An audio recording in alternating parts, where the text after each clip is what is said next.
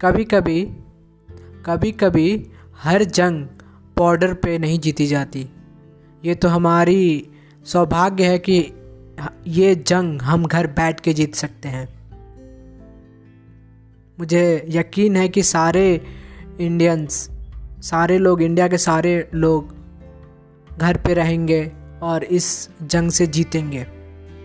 Stay at home stay safe India fights corona